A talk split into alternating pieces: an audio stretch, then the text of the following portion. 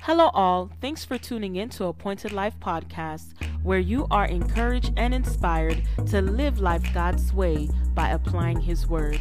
My name is Ernie, and I am so glad that you are listening. So, today I want to talk to you about frustration.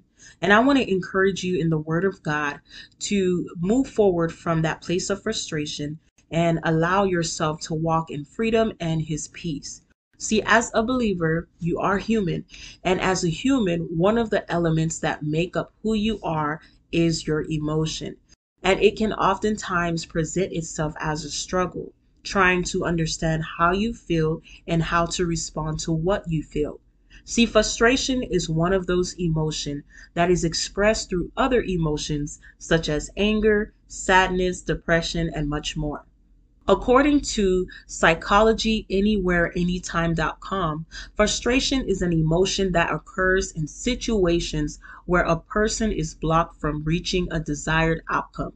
It also goes on to say, in general, whenever we reach one of our goals, we feel pleased, and whenever we are prevented from reaching our goals, we may succumb to frustration and feel irritable, annoyed, and angry.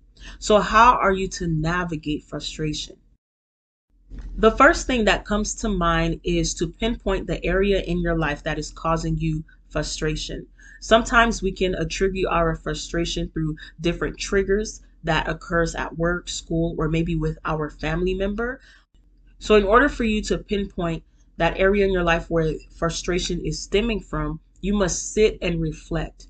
While you're reflecting, the Holy Spirit will reveal to you the reason behind your frustration.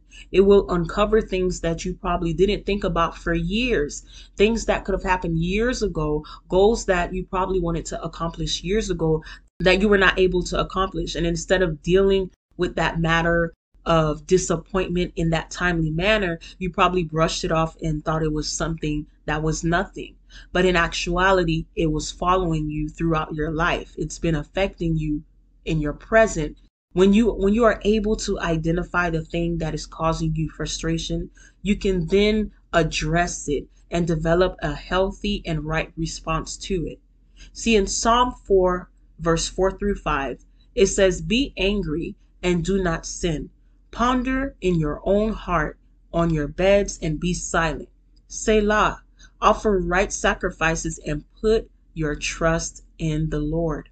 See frustration like I mentioned before, is an emotion that is expressed through other emotions. Frustration can lead to anger. And if you do not address what is causing you such high emotions, then it can cause you to do something that you would have not otherwise acted in or done if you are not angry. So do as the Bible instructs you.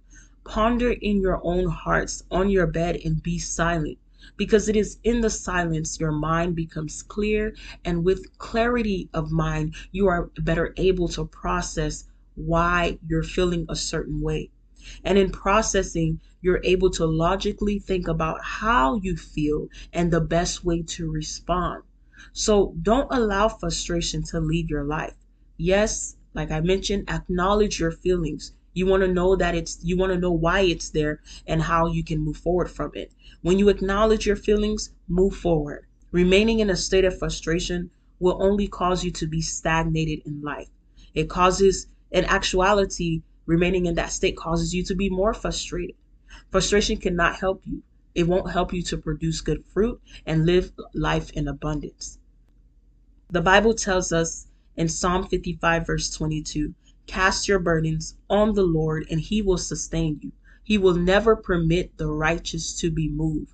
When you cast your burden on God, know that He is holding you up with His right hand and that He is sustaining you through every uh, circumstance that you may face through every area in your life. He will not permit the righteous to be moved. So that means you'll be standing on a firm foundation, who is God. He is our firm foundation, He is our solid rock. So don't let frustration boggle you down. Don't let it keep you from doing what God is calling you to do. I encourage you to walk in peace and walk in clarity of mind. Don't allow yourself to be bound by frustration. Once again, thank you for tuning in to Appointed Life Podcast, and I pray that you have a blessed day.